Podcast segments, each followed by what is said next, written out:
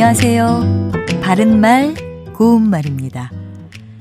공공장소에서는 금연으로 돼 있는 곳이 점점 많아지고 있어서 담배를 피우는 입장에서는 불편한 점이 많을 겁니다. 하지만 담배가 여러 면으로 볼 때 우리 건강에 해로운 것은 분명하니까요. 서로를 위해서 금연 장소는 꼭 지키는 것이 필요하겠습니다. 담배를 피울 때 담뱃재를 떨거나 담뱃불을 끌 때 필요한 그릇이 있는데요. 이것을 재떨이라고 하는 분들도 있고 재털이라고 하는 경우도 있죠. 그렇다면 이 중에서 어떤 것이 올바른 표현일까요?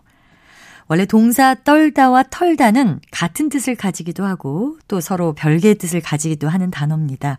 이 두 동사는 어떤 것에 달리거나 붙은 것을 떨어지게 한다는 뜻을 모두 가지고 있습니다.